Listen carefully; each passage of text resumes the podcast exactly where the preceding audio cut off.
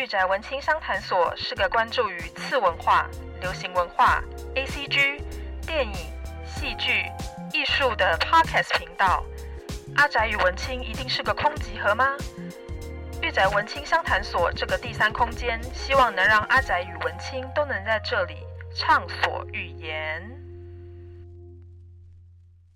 宅青们，大家好，欢迎大家来到御宅文青商谈所，我是主持人嘎拉西皮 A.K. 嘎拉。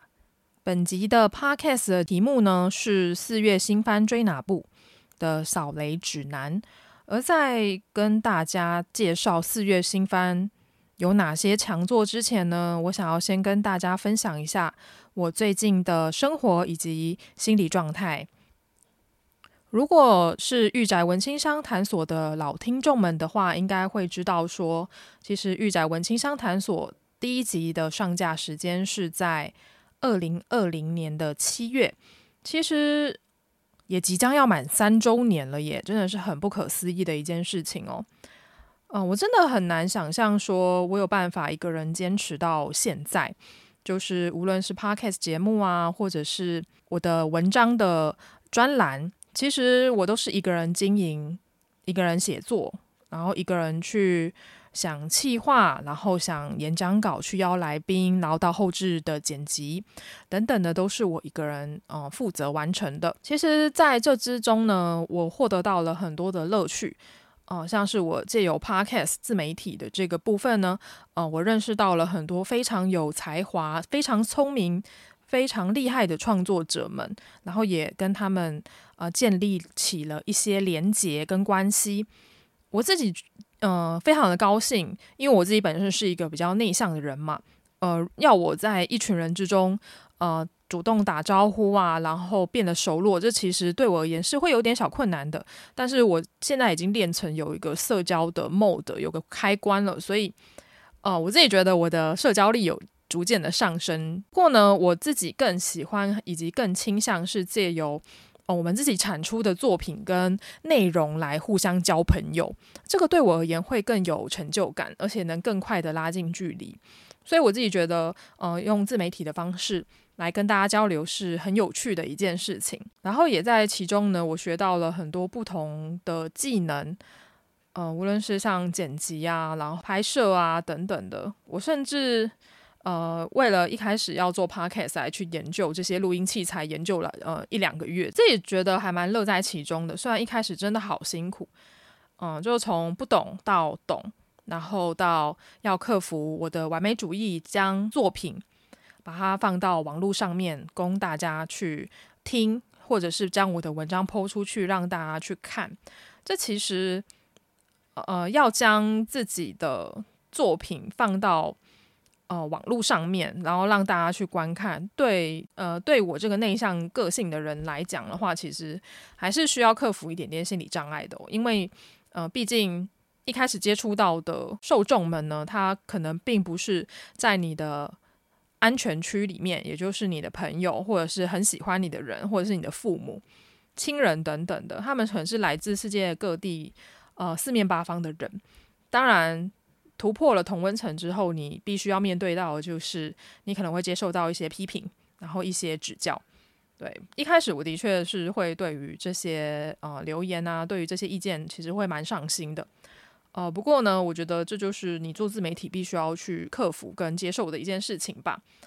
呃，虽然我我现在要讲这些，其实并不是要跟大家分享说做自媒体多辛苦之类的，因为我其实之呃很久以前在方格子的论坛里面有跟呃方格子的听众们有先分享过了这些心路历程，然后也借由呃自媒体的部分，就除了认识了很多人，然后也有一些商业的机会，然后甚至被呃台大科学教育发展中心邀请到。呃，现场去演讲，我觉得这个也是非常与有荣焉的一件事情。所以，嗯、我觉得这三年之间给我的成就感非常的多，然后我做的其实也还蛮开心的。只是，嗯、我不知道大家有没有感觉到，我最近 IG 跟 Podcast 的更新速度的确又在缓步下降了。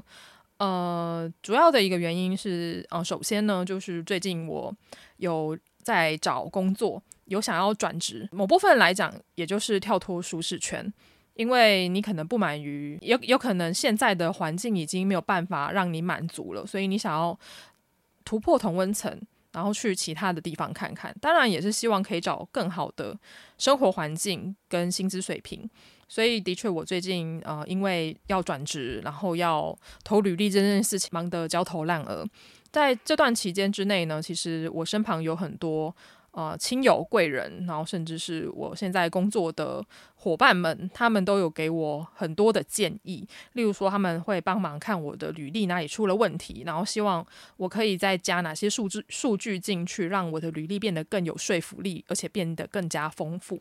然后在这两个多月的求职期间呢，因为我是过年之后开始慢慢的投履历嘛，呃，当然投履历找工作这件事情并不是一触可及的，除非你是你的专专业的能力是没有人可以取代的，而且就是在这个行业已经立足很久，有非常一定的能力跟成绩，当然你就不用担心没有办法马上找到新工作嘛，因为猎头公司一定一开始就先找你，而到现在呢，可能我有蛮多的面试的机会，不过到现在我的确呃放弃了一些机会，然后还持续在面试中。所以我觉得，嗯，现在要找工作，正在找工作的朋友们呢，就是让我们一起努力。这段期间，呃，首先我就是在忙找工作，然后转职的事情。然后另外呢，我的确有感受到说，我的呃这个部分有影响到我的创作的能量。当然还有很多杂事啦，就是有很多的杂事，就是消耗掉我的精神能量。所以我现在发现，呃，以前晚上我可以一个人坐在电脑前面，就是看到一部好的戏剧，我就，啊，好有动力，好想要快点把它写出来，然后分享给宅青们，然后把它 po 到网络上面。呃，我突然发现这一段期间，我这个动力好像那个创作的火苗好像开始慢慢的消失了。我觉得并不是说我变懒惰了，或者是懈怠，而是突然而突然之间，好像觉得啊、有点累，然后有一点提不起劲来，想要创作这件事情。嗯，我不知道有在做，同样有在创作，或者是同样在做自媒体的朋友们，有没有这样这类型的困扰？我不知道应该要把它当做瓶颈期吗？还是？你在思考你的下一步该怎么走？的确，我现在就是在思考，说我的这个频道呢，下一步该怎么走？我并不是缺乏题材，因为熟我的人应该都知道，说我有想到一些好的题材、好的书单，我都会先把它记录到我的 Notion 里面。所以我的 Notion 里面其实还有蛮多嗯、呃、值得拿来分享的呃题材类型的书单。就未来有机会，我仍然还是会放在玉宅文青商谈所来跟大家呃分享。因为我一直是把这件事情当做自己的算任务吗？还是我喜欢做的事情呢？嗯、只要我在外面跟大家分享，就是有人好奇说：“诶，你怎么那么的有动力？你怎么有那么多的时间可以兼顾工作、兼顾写文、兼顾做 podcast 跟剪辑？你怎么有这么多的时间？”嗯、呃，通常我都会跟他们讲说：“嗯、其实就是凭借着一股的热情吧，就是时间这种东西，就是。”挤一下就出来了。不过呢，虽然话是这样讲，还是会发现你的精神跟你的肉体仍然会感觉到一种极限吧。一开始的确就是觉得说，凭借着爱，凭借个热情，呃，不求回报的持续在付出。我相信有很大一部分人在做自媒体，还是希望可以赚钱啦。所以当可能过了半年或一年没有成效，他们可能就收摊了。不过我的确就是抱持着我想要分享，然后我想要呃分享我的观点给很多人知道，所以我才开设了这个频道。不过我现在的确就是在思考说，呃，我的这个频道下一步该怎么走？不是在于说一定要一直创新啊，或是要一直气化之类的，才有办法让更多的更多的人接触到我的频道。嗯、因为现在大家也知道说，应该说社交平台是现实的。他们还是会希望你有更多的联动啊，更多的互动性啊，你的频道、你的 IG 才有办法被更多的人看，这就是一个演算法的功能嘛。以前我会很认真的，甚至是呃非常渴望的跟别人做连接，或是很渴望跟别人合作，就是一定要 at 啊、tag 啊等等的。不过现在我突然觉得，我好想要暂时先一个人的静一静，并不是说我并不喜欢跟别人联动了，或是我不爱我这些社群媒体上面的朋友了，而是我想要呃让自己先好好的坐在电脑前，找回我以前很喜欢写作跟创作的那一份心情。其实，在之前看完奥斯卡片的时候呢，我还是会觉得啊。我的鲸鱼老爸好好看哦，好想要赶快分享给大家。不过呢，我发现我刚好错过了一个很好的发文时机点。那时候的确是有想说想要写一个很深度的长文，不过后来仔细想想，还是觉得算了，还是先把自己的工作先处理好再说，所以我就一路到了现在，就每天是在工作啊，然后在持续的更新我的履历跟投履历的状况之下，其实真的是会让人蛮焦躁的。不过我身旁有很多好的朋友，很亲近的人，他们都愿意呃陪在我身边，就算我可能平常不太会呃抱怨我工作的事情，不过我还是很感谢他们在我身边，然后我们可以聊一些。呃，不关无关紧要的事情，例如说，像我们可以聊 VTuber 的事情啊，聊我们的感情状态啊，然后聊一些心事等等的。我觉得这个都帮助我很大。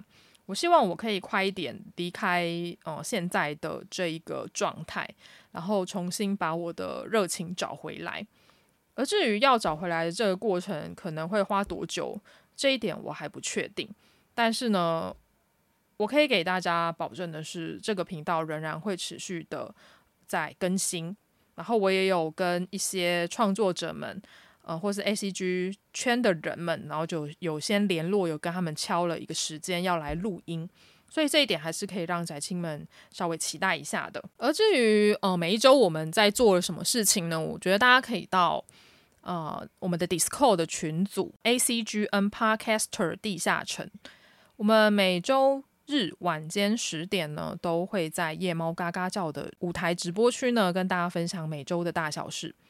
而这一周呢，嗯、呃，应该说上一周，上一周呢，嘎拉到底做了什么事情呢？呃，其实这段期间呢，我还是不断的在追剧啊，然后在看 ACG 啊、例如说像现在的四月新番，然后像更之前金马奇幻影展呢，我去看了一部电影叫做《嘻哈反叛者》。哇，真的是非常沉重的电影。一开始呢，我还以为，呃，嘻哈反叛者嘛，听名字就知道说它是一个跟音乐相关的，呃，类似音乐人的传记吗之类的电影。结果没有，它是在讲叙利亚伊斯兰国 里面惨无人道的行为。那时候我看完，我就。就觉得啊，天哪，好痛苦哦！我平常是已经可以好好的看虐星座跟虐生座的人了，但是我在看这部电影的时候，我还是觉得如坐针毡。我记得这部电影好像快两个半小时，然后那时候我脑中的一个想法就是，为什么我要在这里忍受这种痛苦？不过呢，我还是要跟大家讲，这是一部非常非常棒的电影。它非常的好看，而且剧情内容非常的有深度，里面还有搭配歌舞跟饶舌乐的部分。只是呢，它的剧情真的是太沉重了。对，里面呃，就是有讲到居住在呃比利时的移民，然后他们呃，其中男主角呢，就是来到了伊斯兰国，在里面遭受到惨无人道的对待，是多么可怕的事情。那时候我真的就是觉得啊，为什么我要 suffer from this？就是觉得啊，太恐怖了。对，要看完就是想要深深的叹一口气啦。不过呢，呃，这届的金马奇幻影展呢，我就只有看这一部作品而已。呃，其他的作品我是没有抢到，就想要看的电影都已经完售了。就是我手脚比较慢啦。如果大家有看到好看的金马奇幻影展的作品的话，也可以欢迎来跟我分享。不多说，那我们就开始今天的主题吧。今天的主题呢，我想要跟宅青们分享的是四月新番追哪部，也就是四月新番验货的部分啦。呃，这次的四月新番一定是强作连连神仙打架，就呃，你一字排开，真的有很多很值得令人期待的作品哦。例如说，像是呃，我推的孩子啊，《鬼灭之刃》刀匠村啊。水星的魔女啊，为世界呃为美好的世界献上报业，呃，天国大魔境、地狱乐、肌肉魔法使，呃，然后还有像 Doctor Stone 第三季，魔法使的新娘》第二季，《跃动青春》，我家的英雄，还有一部我觉得蛮有趣的，叫做《The Marginal Service》，还有《海盗战记》第二季，就其实非常多非常有名的作品哦，而且其中有好几部都是呃漫画改编的作品。那我们就先呃一步一步来看吧。在这一集里面呢，我会在呃时间内呢跟大家分享我自己有在追，而且我觉得很值得一追的四月新番。首先呢，我们先从我家的英雄开始吧。这一部漫画呢，其实我之前是被趴趴熊还有大酸梅推坑。这部动画呢是由漫画改编的作品，呃，它是由山川直辉原作，朝姬盛世绘制的青年漫画。呃，朝姬盛世，我不知道大家知不知道他是谁哦。就呃，如果是平常有在追推理相关的。呃，漫画的朋友们应该都会知道他，因为像他之前的《王牌至尊》啊，《感应少年 A 级》啊，其实都还蛮有名的。诶，我记得好像很久以前跟花花还有酸梅有开一个合作的访谈，好像在谈推理作品，就有提到朝姬盛世的作品。我家的英雄他的漫画非常的好看，我一开始看漫画就有点欲罢不能了。只是呢，我自己是觉得在台湾。呃，年轻的动漫读者可能比较不太喜欢这种写实青年向的推理漫画，所以呢，这一部作品我觉得，嗯，它的动画播出之后，其实回响没有到很高。在这边可以先跟大家讲一下它是什么样的故事哦。它是在讲说，嗯、有一位中年的上班族叫做鸟七泽雄，后来我就叫他泽雄啦。泽雄呢，他是一个中年的上班族，然后有一个美满的家庭，他有老婆跟女儿，他的女儿大概是上大学的年纪吧。因为女儿上大学之后呢，他就自己搬出去住了，所以呢，哲雄呢很关心他的女儿，他也会定期的跟女儿约在外面的餐厅吃饭，了解一下，呃，女儿最近在做什么啊，有没有交男朋友啊等等的。就后来哲雄呢发现，诶，女儿有一次出现，就是脸上。好像出现了不知名的瘀青啊，受伤的痕迹，然后他就说：“哎，你怎么会受伤成这个样子？”女儿就说：“没有啦，我是楼梯上跌下去，我跌倒了。”就这个非常看起来很一听就是一定有鬼的一个借口，所以呢，泽雄就觉得说不对，我的女儿一定发生什发生了什么事情，女儿就。觉得爸爸你怎么可以？你怎么可以不信任我呢？然后就悻悻然离去。泽雄就隐约知道说，哦，女儿的男朋友可能有问题哦，所以他就偷偷的跑去跟踪呃女儿的男友，然后叫做炎人。在跟踪炎人的过程之中呢，泽雄呢就被打晕了，因为呃后来才得知说炎人他背后可能有黑社会的势力。然后他们就想说，这个中年男子为什么要跟踪炎人？然后他们就把哲雄打晕，把他全部扒光，然后把他丢在垃圾场。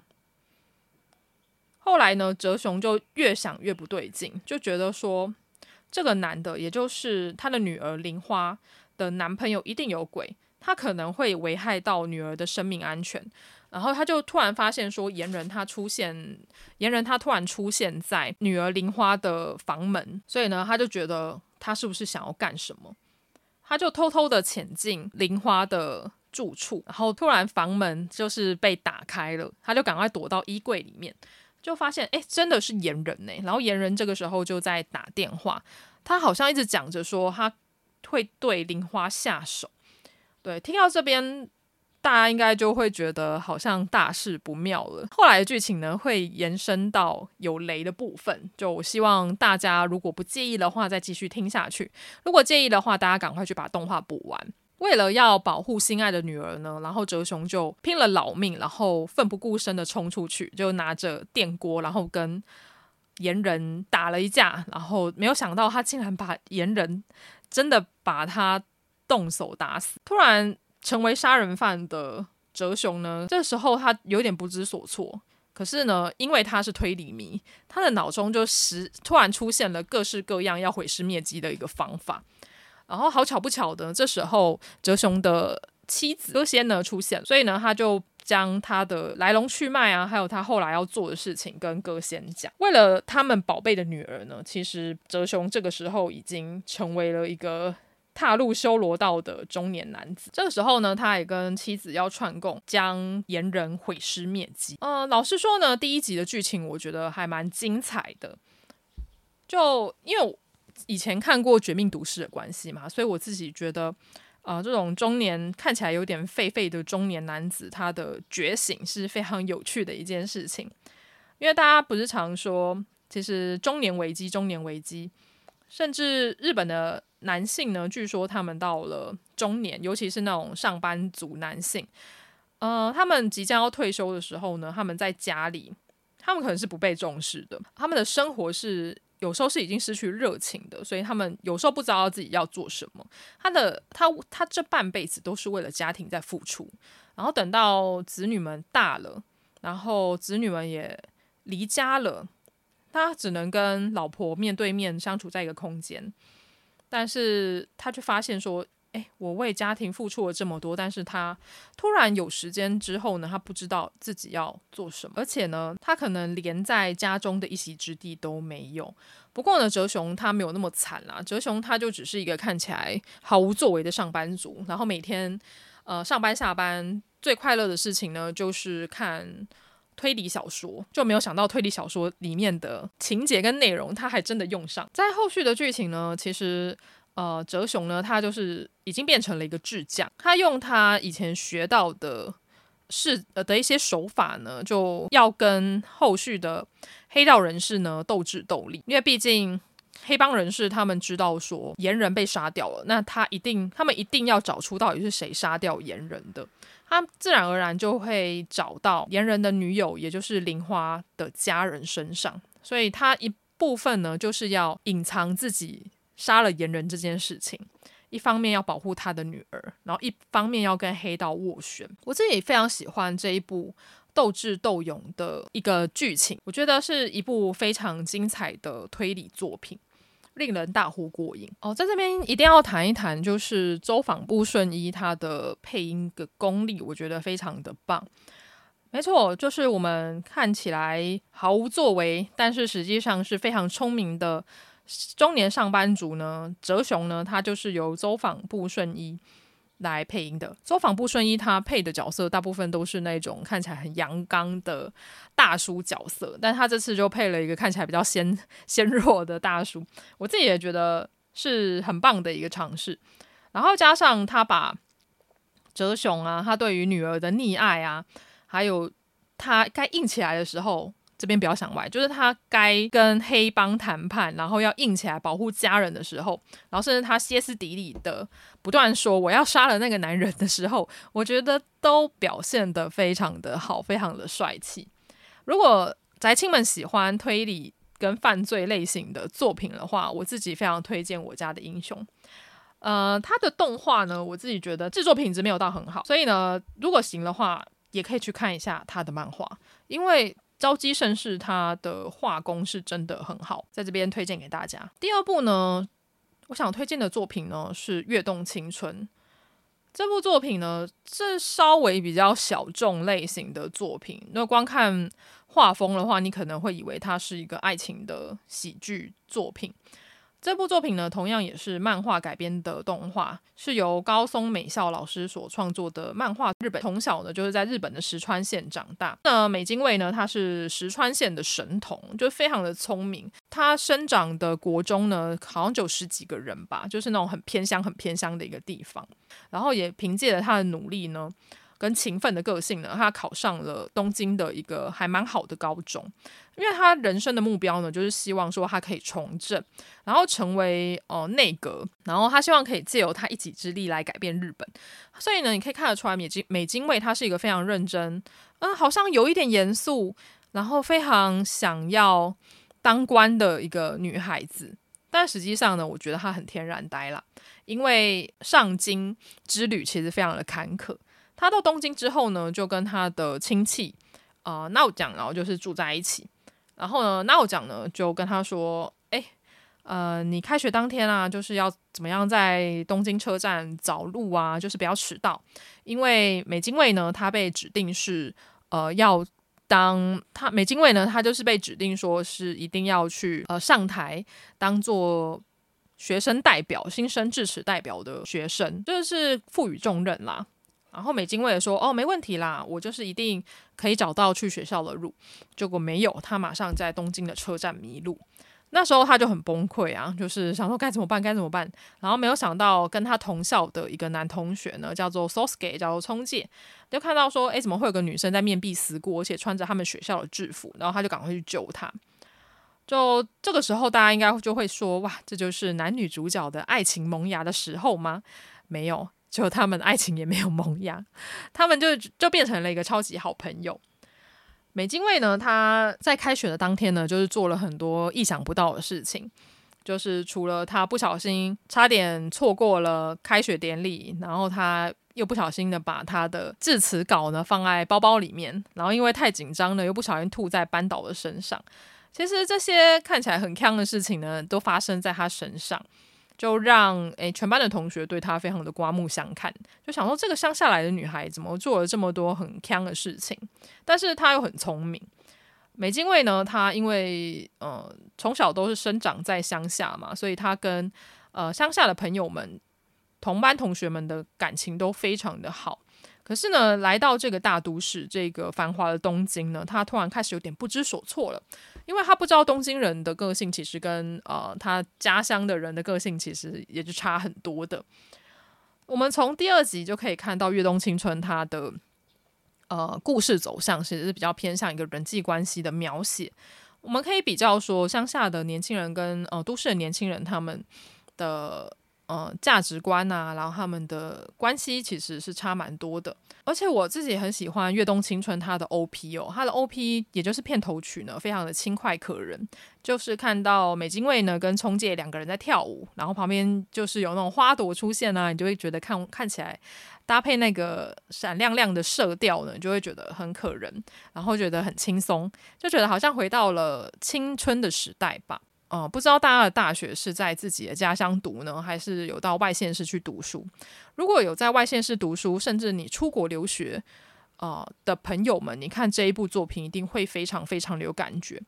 呃，因为比起爱情呢，我觉得他一开始就是在处理的是一个呃，不能说文化冲突啦，应该是说一个呃地理的冲突，就都市人跟乡下人之间的交友的界限其实不太一样，然后。他们要怎么样去克服这样的一个差异？究竟这个差异呢，会对你的人生有好的改变呢，还是会有不好的改变？呃，因为我之前其实有在 Podcast 有跟大家分享过，我曾经有去美国一个乡下的地方当交换学生半年。这半年之间呢，我其实学到还蛮多事情的，因为毕竟我需要飞十十七个小时吗？十七十八个小时才有办法到海的另一端。哦，对，就是不是帕拉迪岛，而是美国的一个乡下。我在那边待了半年，然后完全的脱离都市。哦、因为我是都市人嘛，就没有想到我到了一个美国的乡下，然后那边就是一个鸟不生蛋的地方。可是呢，下雪就非常的漂亮。我就是跟两个室友住，一个日本人，一个韩国人。哦、他们不在房间的时候呢，就是我独占那个房间。我就常常会在书桌里面，就是看。哦、读我的英文啊，然后看着窗外的雪景，那时候的确就觉得好像时间是静止了。我也没有觉得说好像会特别孤单，就除了跟同年龄的人互动呢，后来也是跟一些长辈们互动，你就会发现这个地方其实真的蛮有趣的。不知道，嗯、呃，月动青春的美津卫是不是也是这样的感觉？不过呢，我自己非常喜欢美津卫的个性，他就是想到什么就是做什么，个性非常的认真，而且呢，就是毫不矫揉造作。他呢，也在。这一个班级呢，就逐渐找到志同道合的朋友，而这群朋友们呢，其实每个人的个性都不一样。像是聪介呢，他长得就很像黄金猎犬，看起来非常的亲切友善，但是呢，也会被贴上中央空调跟完全不懂他在想什么的一个标签。而后面的剧情呢，也会讲到聪介他的过去。也许也是因为他的过去呢，让他变得会被人家误会成是中央空调吧。然后另外呢，呃，还有里面看起来很像呃辣妹的美女同学啊，还有看起来长得呃不善社交的社恐同学啊，嗯、呃，看起来有点普通，但是非常喜欢冲戒，喜欢用一点点小手段虏获男生心的女同学。而这些角色们的呃互动呢，反而让这部作品擦出了意想不到的火花。说不定你也可以在《越冬青春》这部动画里面找到很像你的角色哦。好，第三部作品呢是《天国大魔境》。《天国大魔境》呢，我记得之前在 Disco 的地下城呢，同样也是被大酸梅还有宅宅下班中的朋友们呢，就是大推特推的作品。这一部漫画呢是由石黑正数老师所创作的，而这一部作品呢，我觉得非常的精彩好看。看漫画的时候，嗯，因为他的世界观其实蛮庞大的，所以看漫画一开始不太懂他到底想要怎么样的表现，因为他两个世界观会不断的交错嘛。那时候我看的觉得有点乱，可是呢，非常厉害，他可以将一个这么复杂的剧情把它讲得这么的好。让观众一目了然，所以我自己觉得我非常的喜欢《天国大魔镜》呢，是石黑正数老师创作的这部作品呢，同样之前也有获得漫画大赏的呃漫画大赏的奖项。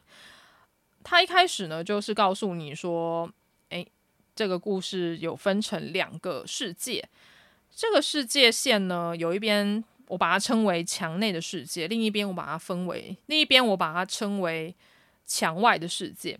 墙内的世界呢，强烈的世界呢，你可以看到，呃，有一群学生们，他们看起来非常的呃悠游自在，然后他们都穿着粉红色的水手领的制服，然后就过着与世无争的生活。然后其中有个少年呢，他在做考试题目的时候呢，看到了考卷最后一题呢，就是问他说：“你想要出去外面看看吗？”那个时候他就有点惊讶了，他就想说：“诶，怎么会？”怎么会有这个问题？他就开始思考说：墙外的世界，这这个我我待的世界还有外面吗？他觉得很不可思议。然后之后呢，他就去问了呃学校的校长。后来校长就跟他证实说：有的，我们这个世界过了这道墙之外，还有一个世界。这样仔细听起来，是不是很有进击的巨人还有约定的梦幻岛的感觉呢？但是另一方面来讲的话，呃，另外一个世界我觉得就很有趣了。另外一个世界呢，就是末日日本的世界。那时候就是在讲说，一个大灾难过后呢，末日之后的日本，大灾难发生后十年吧。那时候的日本已经变得满目疮痍，然后看起来就呃很像那种什么最后生还者啊会出现的那种呃废墟城市。然后每一个人呢，都必须要在有限的资源之内，呃，互相争取资源，才有办法活下去。然后女主角呢，叫做呃女女主角呢叫做 Kiriko，叫做桂流子。然后男主角叫做小丸，他们以姐弟自居。可是呢，小丸跟呃桂流子呢两个人并没有血缘关系。桂流子是小丸他呃雇佣来的保镖。虽然是保镖，但是他也没有什么重型的枪械，他的呃武器就是一把镭射枪而已。他们在觅食的过程之中呢，就遭受其他人打劫。桂流子这个时候就拿出了他的镭射枪，然后给他们还以颜色。在这个时候呢，没有想到打劫他的人呢，就仔细看到了桂流子的脸，就说：“啊，你很像，你很像以前。”我在看那个电动车，就是赛车比赛的女选手，叫做童子。那时候桂流子就非常的惊讶，他就说：“不是，我不是，你不要胡说。”就是极力否认这件事情。之后呢，他们两个就继续他们的冒险。然后这个世界观我觉得很有趣的一个原因是，他除了末日他们要抢夺资源之外呢。还有非常恐怖的怪物伺伏其中，这个怪物叫做质子，水质的质，儿子的子。这个质子呢，到底是从何而来的呢？其实，在动画的一二一二三集，其实默默的都有在呃铺梗啦。对，至于它什么时候梗会爆开呢？我觉得就很值得令人期待。毕竟，呃，《天国大魔境》第三集呢。它有个非常大的爆点出现，而这个爆点呢是跟女主角桂流子有关的。这个地方呢，我就留给大家自己去看了。首首先呢，我想要赞赏这部作品，它的呃，它无论是画面啊、音乐啊，都非常的精彩。它的背景甚至是有一点水彩的风格，然后又很写实，然后动作啊，然后嗯，剧情的推动啊，都非常的流畅。所以这部作品我基本上不会有任何的负评啦，我觉得很好看的一部作品。假设你喜欢看这一种比较偏向末日，然后比较偏向奇幻科幻的呃作品呢，我觉得《天国大魔境》是很棒的一部作品，就很值得大家期待。尤其是我很期待看到两个世界互相有连结啊，然后揭开了世界的真相的那一。刹那呢，我应该会全身起鸡皮疙瘩吧。然后又加上《天国大魔境》，它前面就是一直在埋梗跟铺梗，然后在一些剧情之中呢，在慢慢的抽丝剥茧，将整个呃剧情跟世界的原貌，就像拼图一样把它拼完整。这一点是他的说故事的功力。然后接下来的作品呢是《地狱乐》，呃，《地狱乐》呢同样也是在开播之前就被呃大家。热烈讨论的作品，这部作品呢改编自 Jump Plus 的强档漫画，叫做《地狱乐》，作者是贺来有志老师，然后并且之后呢是由 MAPPA 改编成动画，我自己还蛮喜欢的，因为当时候嗯、只要是 MAPPA 改编就是品质保证嘛，呃，因为《地狱乐》的漫画我其实有看前面，不过后面我就没有继续看了，我想说等动画出来一起看。这部作品呢，是在讲说一位逃忍、逃跑忍者叫做画眉丸，他因为犯犯下了滔天大罪呢，而被处以死刑。不过呢，在他被处以死刑的时候呢，他发现，哎，因为他的脖子实在太硬了，所以所有斩首执行官的刀子都奈他没有办法，所以呢，他就被带到了一个场地。这个场地呢，就是将军。呃，把一群死囚们们死囚们呢，把他聚集到这个场地，因为他有话要讲。呃，原来是将军，就是说我可以给你们一次赦免的机会，但是呢，你们必须要为我做一件事情。我需要你们这些死囚呢，到一个远的要命的王国，应该是说一个看起来非常危险的岛屿呢，去找长生不老药。只要能找到长生不老药的死囚呢，就他就可以被赦免。因为那个岛屿呢，据说只要上岛的人呢，都会送回来，就是会不成人形，然后脸上还会有奇怪的花朵，就是大家就是敬而远之的一个地方。所以呢，他们就想了一个好方法，就是既然这地方那么危险。去的人大部分都会阵亡，那不如我们就送那些原本应该就是要死的人去那边探险，所以他们就找了一群死囚。后来呢，将军说：“可是呢，我们能登岛的船很少，因为……”死囚上去，他们很有可能在那边为非作歹嘛。那他总是要找一个观察跟监视他们的人，也就是他找了斩首的执行官们跟着死囚们一起上，就监视他们。假设他们有想要为非作歹、做坏坏的事情的话呢，就马上在那边处死他们。这就变成两两一组的团体行动。老实说，看完《地狱乐》的前第一集，我自己是觉得有一点水啦。这个水的意思就是。它的剧情的紧凑度很松散，嗯、第一集看完呢，我自己好像觉得他的故事大概可以理解他要做什么，但是没有那个刺激的爆点在。第二集跟第三集，因为像可能第三集他们就要登岛了嘛，我相信应该会变得比较刺激一点。我还是希望牧田导演可以哦加油。至于呃他的漫画目前已经完结了，如果对于贺来有志老师的风格，画风很喜欢的朋友，可以直接去追他的漫画。这次我会那么期待《地狱乐》的一个原因呢，是在于说，嗯，《地狱乐》他找来的 OP 呢，啊、呃，是由椎名林檎跟长田大希两个人一起打造的。这两个根本就是我最爱日本的歌手跟音乐人啦，所以他们合作出《Work》这首歌的时候，我自己非常的开心。如果大家去找《Work》这个 MV 呢，其实可以看到。呃，长田大希他的团体呢叫做 Millennium 呃 Parade，呃，这个团体呢，他的 MV 呢其实都有一点啊、非常的艺术感，非常的艺术性。但是他在这个艺术性的 MV 里面呢，其实很多都在致敬椎名林檎的之前的歌曲，例如说像里面有呃有一群人在吹小喇叭，然后在往前前进呢，其实。这一幕呢是在致敬呃鸡与豚与蛇这个 MV 里面的一幕，然后另外呢还有呃长田大希呢把车子砍成两半，然后在自己的眼睛上面喷漆。其实这一幕呢是在是在致敬椎名林檎非常著名的 MV 叫做《罪与罚》，就其实他非常用心在。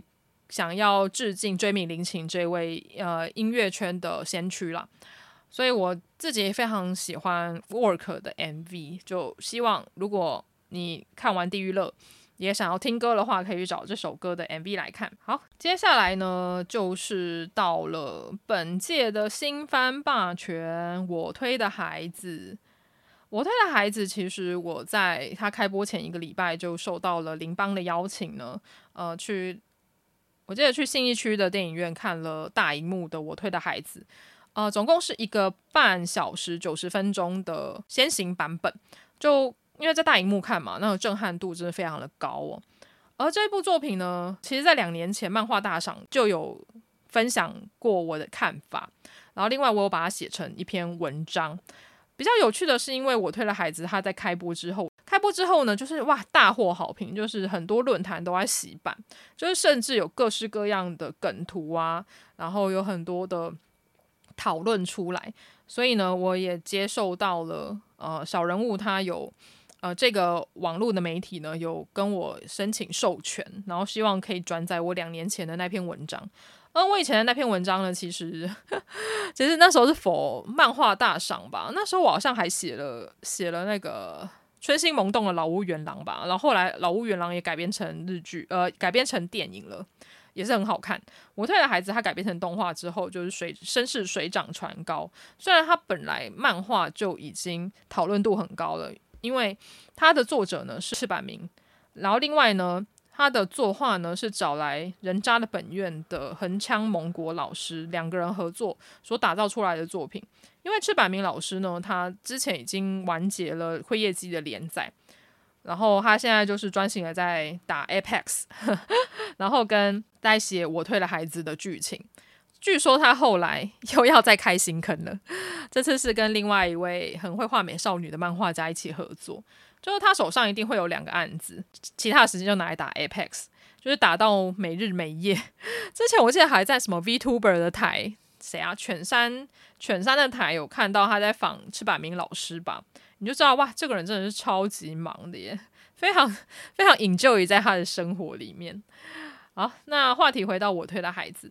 在看完我推的孩子的先行版本之后呢，我就有接受到了林邦的邀请，就是有稍微呃在镜头前面讲一下，说我对于这部作品的一个看法。我不知道那一个片段在哪边会出现，应该是会在 Ani-One 的的 YouTube 频道吗？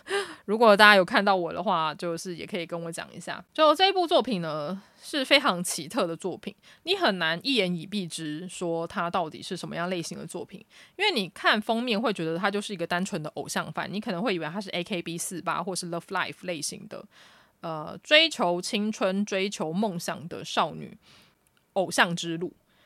但是事情并没有我们想象的这么简单，它里面没有想到竟然还有像讲到职场黑暗面啊、推理啊、谋杀啊等等的一些作一些。重要元素在里面，所以在这边我仍然要郑重的跟大家讲说，我接下来又要爆雷了。虽然我刚我觉得我刚刚已经 跟大家爆雷很多很多部作品的剧情了，但是我推的孩子，我相信第一集后面如果被爆雷的话，你一定会非常的生气。所以我建议大家就是看完我推的孩子第一集九十分钟之后再来听这个部分。呃，赤坂明他的思考回路一直都是还蛮跳跃的一个很厉害的作者啦。呃，他一开始创造这部作品的时候，就呃有在漫画大赏入围，然后声势也非常的高。因为我自己会觉得，它不是单纯的偶像番，它就是一个有有着偶像的复仇剧。呃，一开始看到这个名字呢，我会想说，我推的孩子是什么意思啊？是我要把孩子推下去吗？还是怎样？不是，他的我推是欧喜，欧喜就是日文中的呃，我要我要推的偶像，就是神推我推的意思，就是我推荐我喜欢我想要推荐给别人，要一生悬命的一个对象，叫做我推。所以呢，他就在讲说，呃，偶像的孩子的故事。他主要就是在讲说，男主角叫做五郎嘛，乡下医院工作的一位医生。然后，因为乡下的生活看起来好像蛮无聊的，所以他人生最大的兴趣呢，就是追星。他追星的对象呢，就是 B 小艇这个地下偶像团的 C 位，也叫做星野爱。小爱呢，她是个眼睛闪闪发亮、眼睛中有星星的一个少女。她十六岁，长得非常的可爱。所以呢，五郎呢就跟他的他的病患呢，就是非常喜欢小爱。这个偶像，他们两个会一起讨论跟追星。某一天呢，五郎的医院呢出现了一个不速之客，应该说是一位意想不到的人物。这个人物呢，她是十六岁的少女，但是她已经怀有二十周的身孕了。他仔细一看，就发现说啊，这个女的竟然是，竟然是他日思夜想最喜欢的小爱，真的是完全无法相信这件事情。没有想到小爱十六岁已经怀孕了。而且呢，她的生父，她的孩子的父亲呢，还不能讲说到底是谁。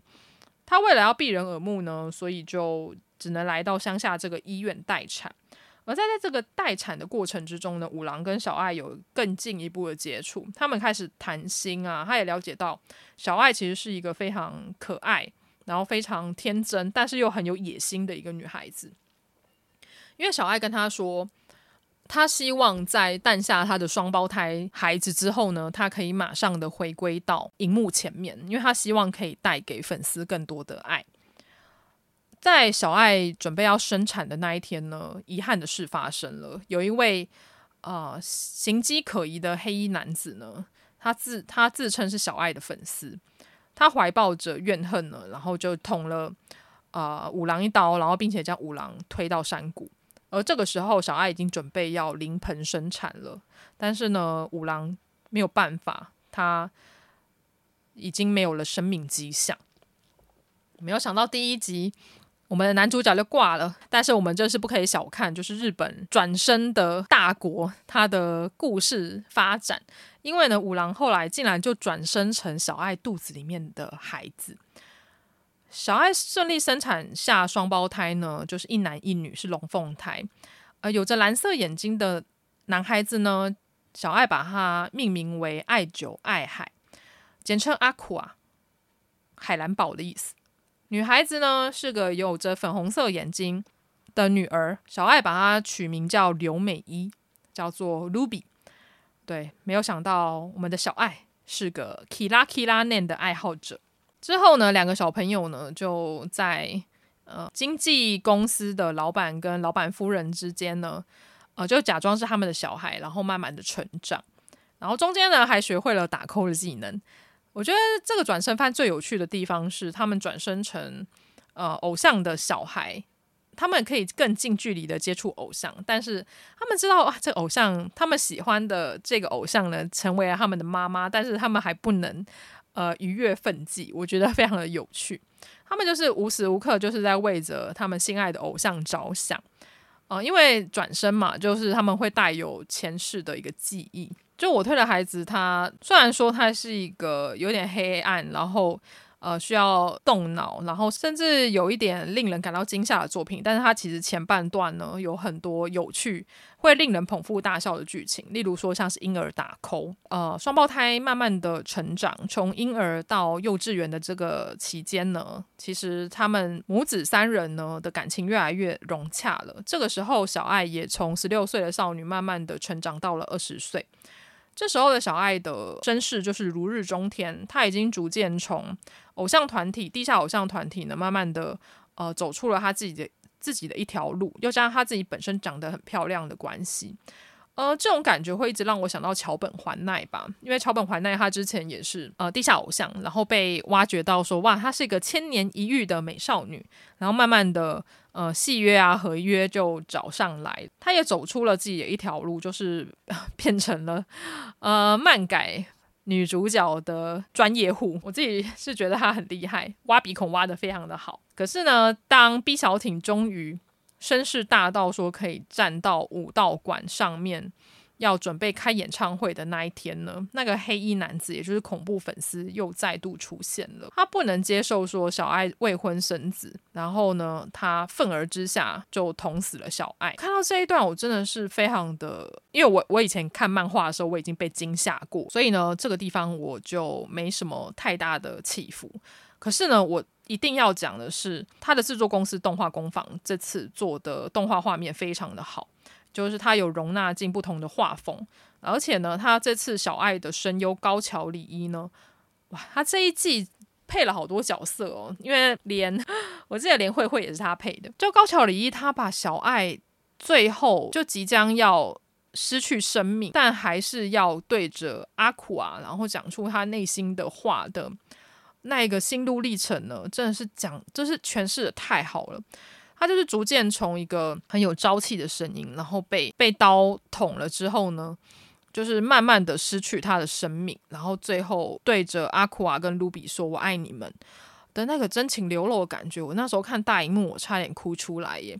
那时候我可以感觉得到说，诶，其实，在那个特映会的现场，是感觉真的有人在擤鼻涕的。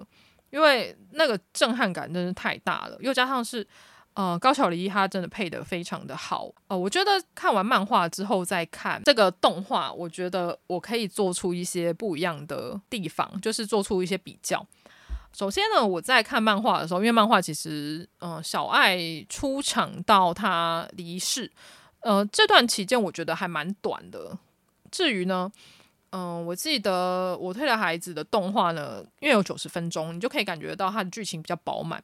他很认真的在刻画星野爱这个角色，虽然他剧情没有差很多啦，就是也是直接把漫画搬过去，可是你可以感觉得到说小爱他是很有人性的，而漫画因为篇幅比较短，所以你就会觉得，诶，小爱怎么一下就死？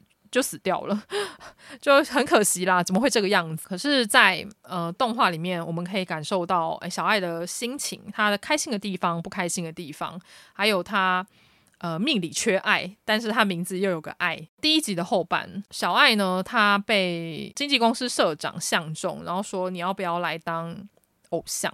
她那时候是非常不以为意的，她觉得像我一个孤儿院出身，然后母亲。又不爱的一个女孩子，我长得漂亮又怎样？我当偶像，我没有办法去爱任何人啊！我根本不爱我的粉丝啊！我怎么可能去爱上一个陌生人？却没有想到说，他当了偶像之后，他非常的认真，他想要把他的爱传传递给所有的粉丝们。他是努如此努力的活着，然后包含到他为什么坚持一定要生下。双胞胎，因为他爱着他的孩子，虽然他很年轻，可是呢，他努力的想要去学习爱人这件事情。这个地方，我觉得小爱是非常努力的，他是非常非常非常值得肯定的一个偶像。虽然我知道会有很多嗯动漫的粉丝吧，就是有一些粉丝们比较激进，他们说我讨厌小爱啊，他怎么可以未婚生子啊之类的。他会不会太造作啦？矫揉造作，他明明口是心非什么的，然后看起来很假。可是呢，我觉得赤坂明他把星野爱这个角色塑造得很棒。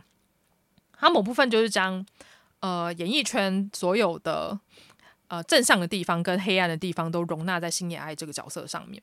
例如说，像呃他们也会要求要职业的笑容，要永远传达出正向的一面。可是呢，当他们正向久了，他们隐藏自己的个性久了，其实粉丝们也会看出来。他们甚至会有一些想法，就说：“啊，我觉得小爱的笑容好假哦，就是我不是很喜欢他。”就你该怎么办呢？因为毕竟你是一个专业的表演人员，你必须要传递出的是真的爱，因为偶像嘛。除非你要真的要当一个很负面的偶像，这是一个人设，我觉得也可以。但是小爱他的。呃，人设就是一个要把爱传递出去的一个漂亮的美少女。然后另外呢，她也会带到职场的黑暗面，例如说像呃幕后工作人员也会说，毕竟演艺圈地下偶像不好混嘛，就是你一团的这一团的团体呢，你还没红之前，其实你所有的演艺的。收入呢，你必须要跟经纪公司分，你也要跟你的团员分，所以每个人能接到的案子跟分到的钱都非常的少，甚至这些地下偶像的女孩们，她们入不敷出，没有表演该怎么办呢？她们可能要去高档的餐厅当女服务生，然后甚至有些人必须要下海。哦，我绝对不，我绝对不是在说某鬼头淘菜之类的。其实你可以感受得到，偶像这一行也不是大家内心中这么光鲜亮丽的。因为我们看到桥本环奈现在这么红，我觉得那个也算是一个幸存者的差异吧。哦，我们没看到的是那些不红的女偶像们，他们都到哪里去了？这是一个需要好好思考、很辛苦的一条路。对，这个是我推的孩子，他把演艺圈。比较不为人知的一面，然后包含到其实，呃，我记得有看过一个报道，是女偶像，呃，日本的女偶像真的还蛮多都未婚生子的，对。但是这个事情就是不小心就会被爆出来。如果大家有兴趣的话，也可以去找个关键字，搜寻一下日本女偶像未婚怀孕，因为这个部分呢，其实《人中之龙》里面也有相关的剧情。如果大家有玩《人中之龙》。第七，诶，第六部，对，第六部，大家应该就知道这件事情了。好，这个是我推的孩子。就如果大家想要知道阿库瓦跟卢比后来的故事，他们长大之后要如何展开他们新的人生，而究竟他们两个的父亲是谁呢？就可以继续的追下去。而至于这次四月新番，其实还有好多好多想要聊的，但是我真的发现没有时间了。例如说，像我之前《水星的魔女》也都还没有看完呐、然后还有呃《鬼灭之刃》刀匠村就不用讲了，就一样也是《鬼灭之刃》的后续作品嘛。可是我自己觉得刀匠村是比较 peaceful，然后比较没有那种大场面的，没有像之前的《无限列车》或者是。油锅篇那么的紧张刺激，刀匠村比较算是一个休息的篇章。但是如果大家想要看香香的恋柱一样，也可以去看一下。然后花泽香菜本人真的很可爱，在这边一定要稍微的赞赏一下花泽香菜本人，因为那时候见到本人真有股恋爱的感觉，不愧是恋柱。然后另外还有搞笑番担当的肌肉魔法使马修，肌肉魔法使的话，呃，同样也是由羚邦，呃，有邀请我去看。哦，特映会真的是蛮有趣、蛮轻松的一部，呃，很可爱的作品。它主要就是在讲一个魔法师，他不使用魔法，他用单手肌肉就可以杀死人的 一部故事。呃，就是你要来跟我魔法对决吗？后面挂号物理的一个概念。我自己蛮喜欢肌肉魔法师马修的，就喜欢看无厘头的作品的朋友们可以去看一下。然后另外还有 Doctor Stone New World，就是嗯新世纪第三季呢，现在有新的角色，很多新角色出现了。呃，例如说像我现在看到第二集嘛，就有呃龙龙水嘛，龙水就是呃非常的抢眼，因为他是航海王，不是海王是航海王哦。就我很喜欢龙水这个角色，然后另外他的相关的伙伴们也都会陆续苏醒，嗯，还蛮可爱的。就 Doctor Stone 一直都是我会持续追下去的作品。然后另外有一部叫做《The Marginal Service》，就是单纯翻译直翻叫做《边缘服务》。这部作品呢，很可惜就是台湾没有代理。可是呢，它以原创番来讲的话，我自己还蛮喜欢的。因为呃，一开始知道这部作品的时候，我是被它的主视觉吸引到，因为它主视觉是一群肌肉裸男，还有一位大胸部裸女。然后那时候看到想说，这是什么里番吗？就没有，他是一个非非常认真的英雄 英雄番。那时候我就是看到，就是还去查了一下他的声优列表，哇，他声优真的不得了诶。在这边可以跟大家分享分享一下他的主角哦，就是他的主角是有宫野真守配音的。然后呢，还有什么哦？接下来的配角群也都是很有名的声优。有森川智之啊、山田智和啊、中村优一啊、名种佳知、夏野宏、三木真一郎、内山昂辉跟内田雄马。对，这部的声优真的太豪华了，豪华到我每一个人都认识。而至于他的剧情到底在讲什么呢？对，他一开始的剧情就是在讲说，男主他原本是在警，他原本是担任那种警察、公安的工作，可是呢，呃，因为他的作风比较犀利，所以呢，他就被除职了。而且呢，他的伙伴，他伙伴还就是因公因公死亡，这让他打击非常的大。可是呢，他总是必须要活下去嘛，所以他就另外去找其他的工作。他就突然发现有一个组织叫做 The Marginal Service，他就去应征，就没有想到他里面这一个组织的人都超级怪，非常非常的怪，都是一群怪人的集合体。这群怪人呢，他们的目标就是要去打击这个世界里面的非法移民移民者，但是这个移民者呢，他们就是披着人类外皮的怪物。这群怪物呢，叫做境界人，所以呢，这一群身材各异、各有。千秋的 The Marginal Service，应该说警官吗？特工吗？他们必须要去打败这些境界人，然后他们会变身的时候呢，他们会穿着的长得有点像是消防员的衣服，然后他们的衣服呢也是有不同的颜色，以做区分。所以我自己会觉得它就是一个很超级英雄跟战队系的日系英雄作品。呃，如果要我讲的话，我觉得它可能会比较像以前的《Tiger and Bunny》吧，以前一部很著名的日式英雄的动画作品。如果想要看《泰戈邦尼》的话，可以上 Netflix 看，我记得应该还可以看得到。之后，呃，我会不定期的继续再跟大家分析分析一下，说，呃，四月新番还有哪些好看的作品。呃，因为我自己本身比较少来看异世界番啦，如果想要看异世界番的朋友们。可以去问问看主厨，说不定他看蛮多的。因为时间有限，我可能也没有办法把所有的四月新番都看完。假设你有呃喜欢的四月新番，然后我没有跟大家分享到的话，也欢迎到我的呃 IG，然后来跟我分享哦。还有哪些厉害的漏网之鱼我还没有提到呢？就欢迎跟我讲哦。